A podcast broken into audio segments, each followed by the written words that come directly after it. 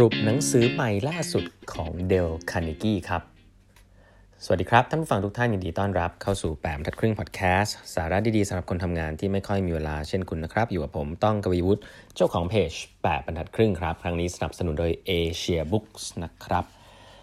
ขอบคุณ Asia Books นะครับที่ส่งหนังสือที่ผมอยากอ่านมากๆเลยนะครับมาให้หนึ่งเล่มนะครับก็คือหนังสือชื่อว่า Lead นะครับที่เขียนโดย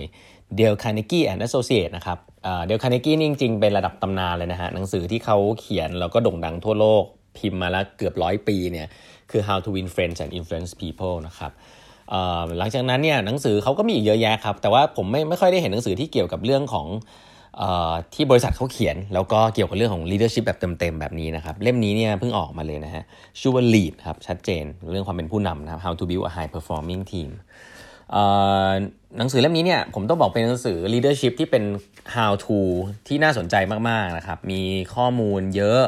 แล้วก็ค่อนข้างที่จะ practical นะฮะ จะเป็น how to พอสมควรเลยทีเดียวนะครับ ใครที่ชอบหนังสือ how to เนี่ยผมคิดว่า how to กับ leadership เล่มนี้จะมี framework เยอะแยะเลยนะครับ ที่นำไปใช้ได้ วันนี้ผมขอหยิบประเด็นที่ผมว่าน่าสนใจมาเล่าให้ฟังแล้วกันเนาะ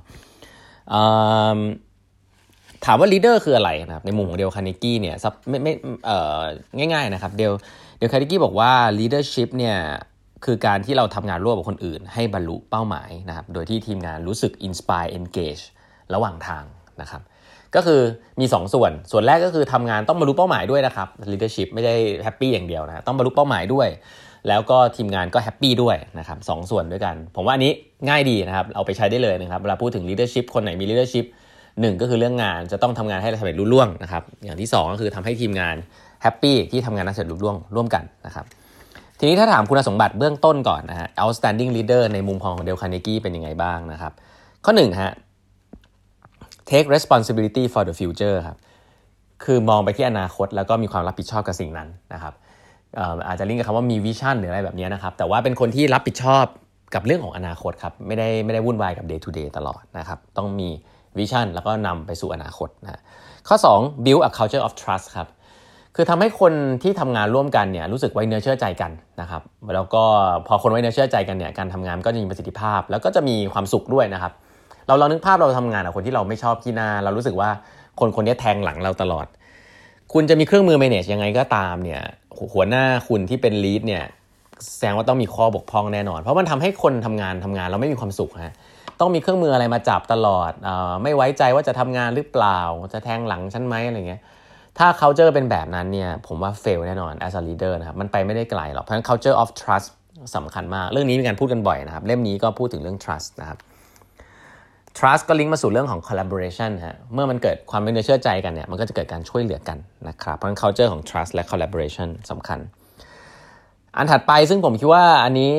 พลาดไม่ได้เลยนะครับลีดเดอร์เนี่ยจะคิดเก่งจะบริหารเก่งยังไงก็ตามสิ่งสำคัญที่สุดคือต้อง communicate effectively ครับยังไงสุดท้ายคุณต้องสื่อสาร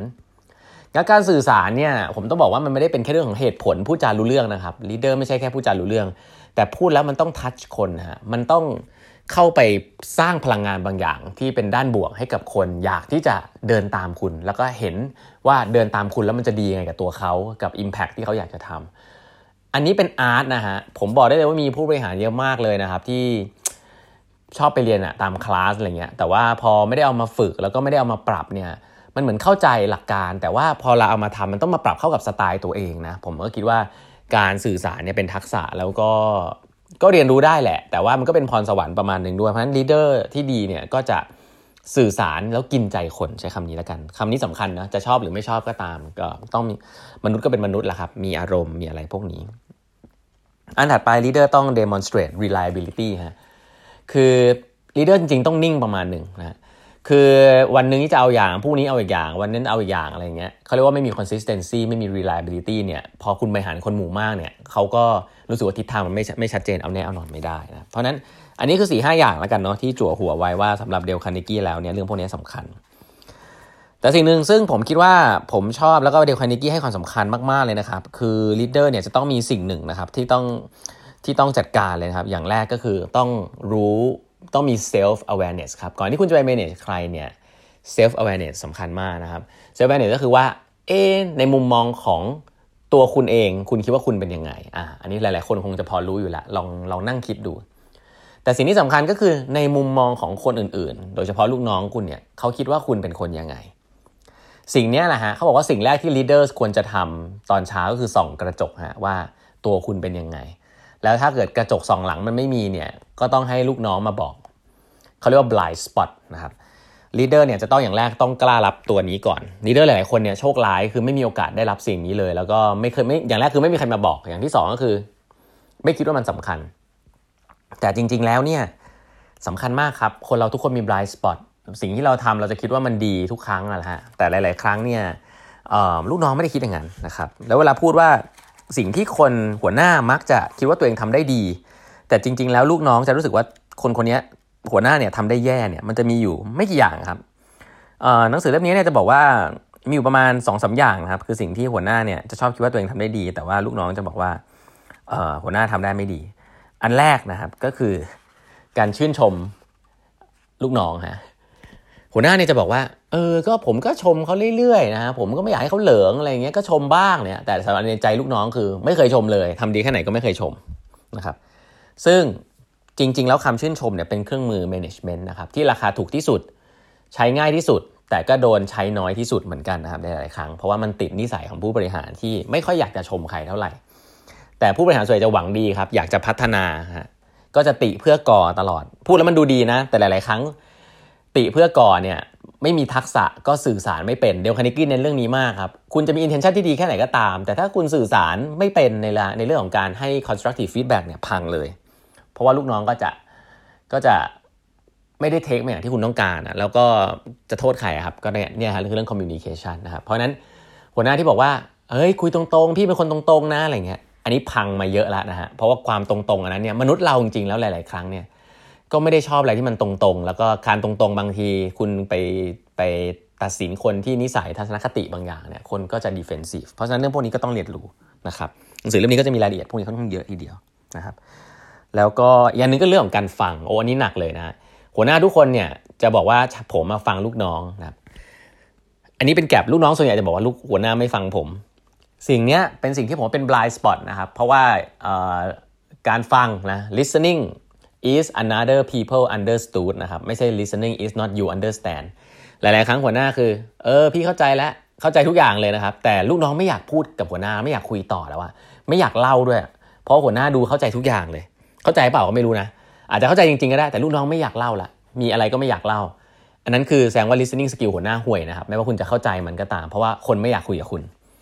เพราะฉะนั้นแล้ว listening skill เนี่ยเป็นสิ่งที่ต้องฝึกแล้วก็เป็นสิ่งที่น่าสนใจคือหัวหน้าจะคิดว่าตัวเองทำได้ดี แต่ลูกน้องส่วนใหญ่จะคิดว่าหัวหน้าทำได้ห่วยฮะ